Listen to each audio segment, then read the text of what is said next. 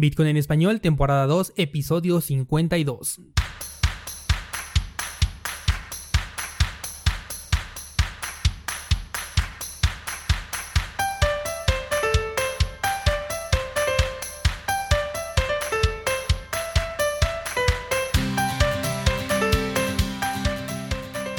Bienvenido, esto es Bitcoin en español, el podcast donde hablamos de criptomonedas, tecnología, cadenas de bloques y por supuesto Bitcoin.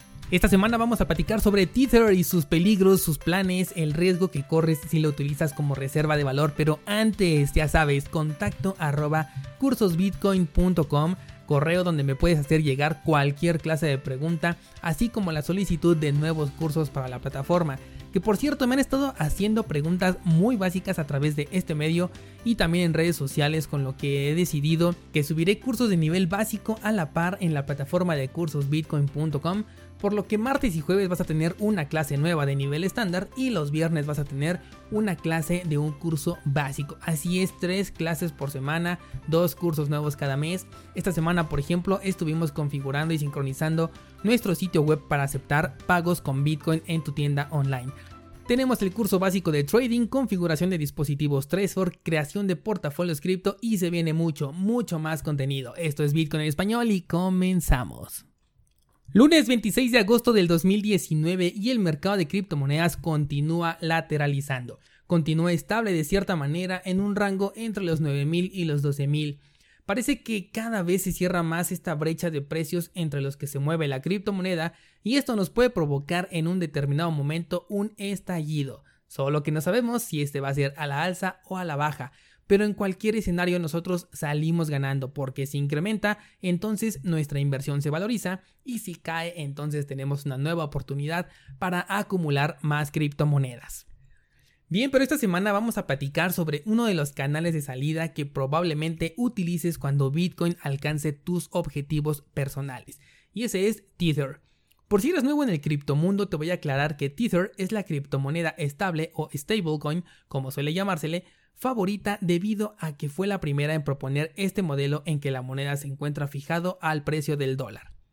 La verdad es que muchos, incluyéndome porque hasta tengo un video en el canal donde hablé de esto, nos referimos a vender Bitcoin y comprar Tether como congelar nuestros fondos, y nada más fuera de la realidad. Y es que realmente todo el mercado de monedas fiat y criptomonedas está siempre en constante movimiento, y decir congelar en el sentido estricto de la palabra creo que no es del todo correcto. Más bien estamos pasando de una volatilidad extrema a otra volatilidad un poco menos acelerada, pero que por el momento resulta más peligrosa. Probablemente al vender Bitcoin sí, evadimos esa volatilidad que nos pudo llevar de los 19.000 a los 4.000 como pudimos ver en años pasados, pero al convertir nuestros fondos a una moneda que se encuentra anclada al dólar, entonces jugamos también dentro del mercado de valores tradicional, el dólar se cotiza frente al oro, al peso mexicano, al euro, a la libra esterlina, etc. Por lo cual, si el valor del dólar como moneda se devalúa frente a cualquier otra divisa o commodity como el oro y la plata, entonces también tus Tether se están devaluando, por lo que para nada estamos hablando de congelar, sino simplemente de un cambio de volatilidad. Evidentemente la volatilidad del dólar no te llevará a perder el 50% del valor en cuestión de semanas. ¿O sí? Analicemos.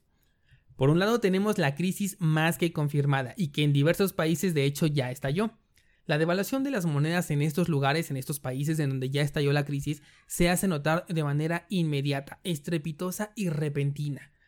Aún así me atrevo a pensar que de la mayoría de las monedas el dólar es el que puede tener una mayor resistencia a la devaluación, pero toma en cuenta que resistencia no significa invulnerabilidad. Entonces, ¿cuáles y cuántos son realmente los riesgos de tener Tether? Bien, Primero vamos a expandir el contexto. Probablemente ya conozcas a la criptomoneda. Sepas que el CEO de Bitfinex es el mismo que está detrás de esta criptomoneda estable. Pero aquí es donde comienza la fragmentación de información, en donde probablemente no sepas que han declarado que solamente pueden respaldar el 75% de la capitalización total de monedas en circulación con dinero real. Es decir, que solamente tienen el respaldo en dólares físicos del 75% de los Tether que están circulando en este momento en el mercado. Esto es una declaración que se dice con base en una auditoría interna, ya que además la empresa no ha permitido que se realice una auditoría por parte de entidades ajenas a Tether, por lo que aquí la confianza cobra una mayor relevancia que nunca en este caso en particular. Ahora bien, Tether es muy claro en su política al decir que no te garantizan que puedes cambiar tus criptomonedas por dólares. Su sede principal se encuentra en Hong Kong, ciudad que está en la mira por parte de las autoridades chinas por tratarse de un pseudo paraíso fiscal que muy pronto va a dejar de serlo. Entonces, si tú piensas cambiar Bitcoin o cualquier otra criptomoneda por Tether y dejarlo ahí durante un tiempo, permíteme enlistarte los riesgos que estarías corriendo. Número 1. Riesgo personal. Este riesgo de que decidas guardar tus criptomonedas en un exchange o en una cartera en línea donde tú no controlas los fondos realmente. Ya sé que esto aplica para cualquier criptomoneda, pero eso incluye justamente a Tether. Número 2. El riesgo de que la moneda supuestamente estable se desvalorice frente a otras monedas o activos y que el poder adquisitivo de tus fondos no sea el que esperabas, justamente lo que les platicaba. Recuerda que en una paridad de divisas una gana y otra pierde. Si Bitcoin está subiendo, quiere decir que Tether, el valor real de Tether, está devaluándose. Número 3. Riesgo de que la compañía no permita que cambies tus monedas porque probablemente utilizaron los fondos reales para subsidiar una multa o algún proceso legal en curso. Caso real, de hecho, ¿eh? No detuvieron los fondos, pero sí se dice que utilizaron las reservas para realizar pagos derivados de las inconformidades con las que ha tenido que lidiar esta empresa. Número 4. El riesgo de que la compañía se quede sin fondos, si es que realmente los tiene porque en el pasado les han congelado cuentas de dinero fiat y no sabemos qué salidas alternativas tengan antes de este tipo de eventos.